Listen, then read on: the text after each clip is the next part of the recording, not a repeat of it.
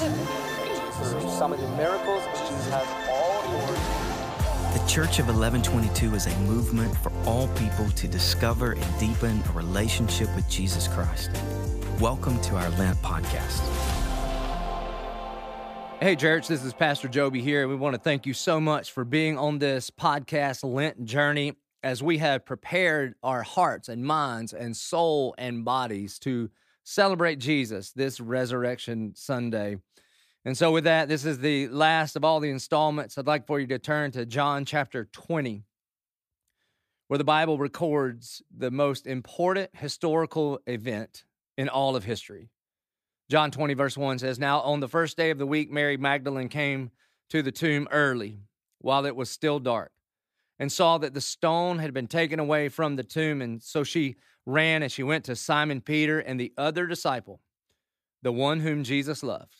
And as we know, um, this disciple is referred to John in the book of John, written by John.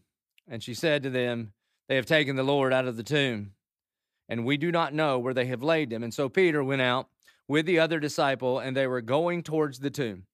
Both of them were running together, but the other disciple outran Peter and reached the tomb first. And stooping to look in, he saw the linen cloths lying there, but he didn't go in. And then Simon Peter came, following him, and he went into the tomb. He saw the linen cloths lying there.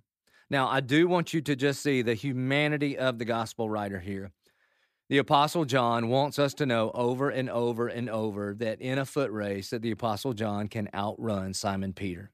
Now, while I find that humorous, there's something very important here.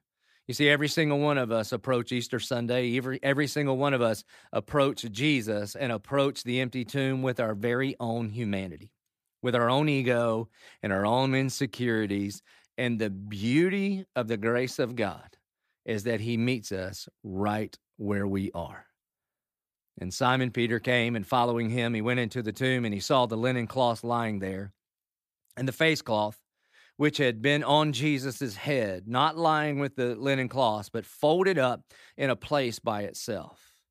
Now, what's interesting here is that in first century etiquette, when you finished eating, if you were going to leave the table, but you wanted the waitress or waiter or servant to know that you were coming back, then you wouldn't crumble your napkin and throw it on top of your plate. That meant you could take it away because I'm not coming back. But if you wanted the servant to know that you were going to return, then you would fold up your linen and you would place it in your seat. Verse 8 And then the other disciple who had reached the tomb first, that's John, also went in. And he saw and believed.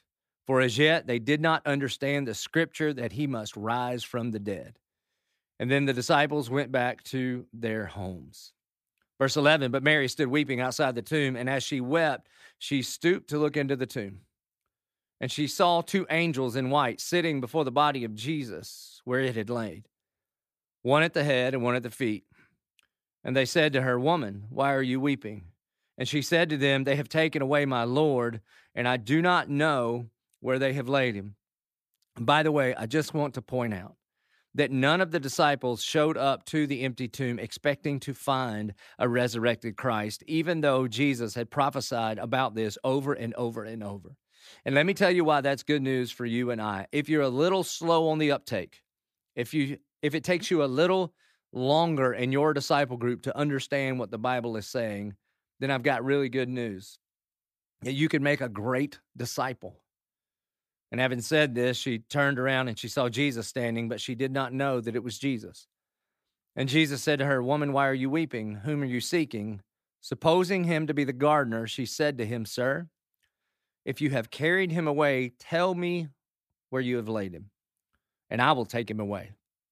And Jesus said to her, Mary. He called her by name. Jesus said to her, Mary. And she turned and she said to him in Aramaic, Rabboni, which means teacher. And Jesus said to her, Do not cling to me, for I have not yet ascended to the Father, but go to my brothers and say to them, I am ascending to my Father and your Father, to my God and your God. And Mary Magdalene went and announced to the disciples, I have seen the Lord, and that he had said these things to her. You see, what's most interesting, in my opinion, here is just like John and Peter come as they are to the tomb, Mary comes as she is to the tomb, and Jesus meets them right where they are. And it's not until Jesus calls her name that she recognizes who he is. We see this as we continue to read in John chapter 20, verse 19. It says, On the evening of that day, the first day of the week, the doors being locked, where the disciples were for fear of the Jews, Jesus came and stood among them and said to them, Peace be with you. And when, when he had said this, he showed them his hands and his side. And then the disciples were glad when they saw the Lord. And Jesus said to them again, Peace be with you. As the Father has sent me, even so I am sending you. And when he said this, he breathed on them and said, Receive the Holy Spirit.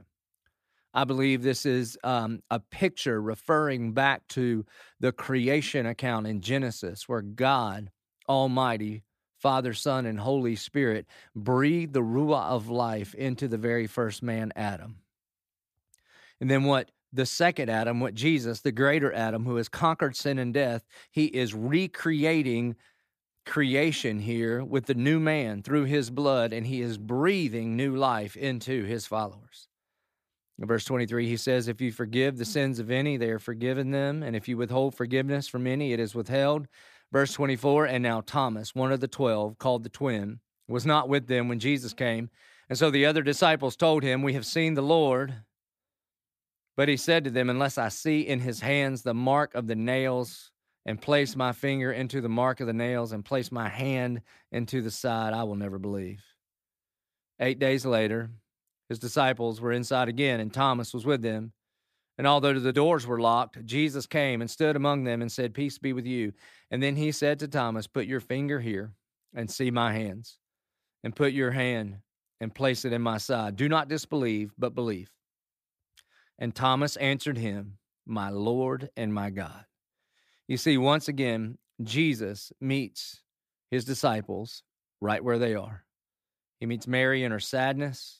He meets Thomas in his doubt, and he does not scold them, he does not condemn them, he just moves towards them. Speaking of moving towards people, in chapter 21, it's a very familiar story. Peter essentially says to the other disciples, Hey, boys, I'm going fishing. Now, this wasn't just a hobby. I think what was happening here is that is that Peter was returning to his old lifestyle.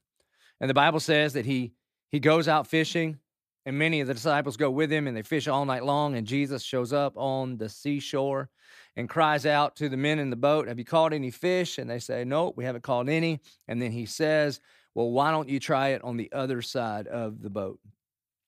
And they throw the net into the other side and they catch a huge fall of and they catch a huge haul of fish. And then if you pick it up in chapter 21, verse 7, the Bible says, The disciple whom Jesus loved, that's John, says to Peter, It's the Lord. And Simon Peter heard that it was the Lord, and he put out he put on his outer garment, for he was stripped for work, and he threw himself into the sea. And the other disciples came in the boat, dragging the net full of fish, for they were not far from the land, about a hundred yards off. And when they got to the land, they saw a charcoal fire in place, with fish laid out on it and bread.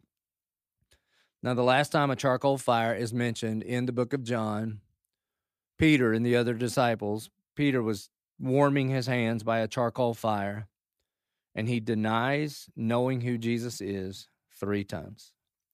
And now, Jesus, meeting Peter right where he is, sets the scene to recreate a charcoal fire for them to have another encounter. In verse 10, Jesus said, Bring some of the fish that you've just caught. And so Simon Peter went aboard and he hauled the net ashore full of large fish, 153 of them. And although there were so many, the net was not torn. And Jesus said to them, Come and have breakfast. And now one of the disciples dared ask him, Who are you? They knew it was the Lord. And Jesus came and took the bread and he gave it to them, and so with the fish. This was now the third time that Jesus was revealed to the disciples after he was raised from the dead. And when they had finished breakfast, Jesus said to Simon Peter, Simon, son of John, do you love me more than these? And he said, Yes, Lord, you, you know that I love you. And he said, Feed my lambs. And he said to him a second time, Simon, son of John, do you love me? And he said, Yes, Lord, you know that I love you. And he said, Tend to my sheep. And then he says to Peter a third time, Simon, son of John, do you love me? And the Bible says that Peter was grieved because he said to him a third time, Do you love me?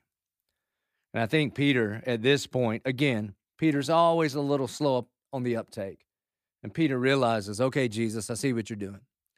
I denied you three times. Now you're going to ask me three times if I love you. And Peter replies, Lord, you know everything. You know that I love you. And Jesus said to him, Feed my sheep. Truly, truly, I say to you, when you were young, you used to dress yourself and walk where you wanted. But when you are old, you will stretch out your hands, and another will dress you and carry you where you do not want to go. This he said to show by what kind of death he was to glorify God. Let me explain. What Jesus is saying to Peter is that, Peter, I know that you have denied me three times, but my grace is sufficient for you that when I pushed up on my nail pierced feet on that cross and I said, It is finished, then the price was paid for every one of your sin, paid for the things that you had done and you will do, even the denial. So, no matter how egregious you think your sin is, my grace is infinitely bigger. And he even goes on to say when you were young, you dressed yourself, you went where you wanted. When you're old, you somebody else will dress you and they will take you where you don't want to go. Church history tells us that Peter was crucified upside down on a cross. Jesus basically says, Peter, it would be better for you to follow in a close relationship with me and live a shorter life that ends in crucifixion than it would be to live a life without me. And then he says this to Peter. And after saying this, he said to him, follow me. Interestingly enough, that the first words recorded in the Gospels that Jesus ever has for Peter on the same shore next to the same sea after a day of fishing, Jesus' invitation to Peter to follow him is this Follow me, and I will make you fisher of men. And now, after the resurrection, and after one of Peter's greatest moral failures, Jesus comes back to him with that same invitation Follow me. You see, God is not just a God of second chances because you and I need more than a second chance. Because if you and I have a second chance of life, we'll just screw up a second time. We don't need a second chance at life, we need a new life. And what we find through the life, death, and particularly the resurrection of Jesus Christ is this invitation into a new life to follow Jesus. Amen. Thanks for listening. Our prayer is that this podcast will help you deepen your relationship with Jesus. For more resources, go to coe22.com forward slash Lent.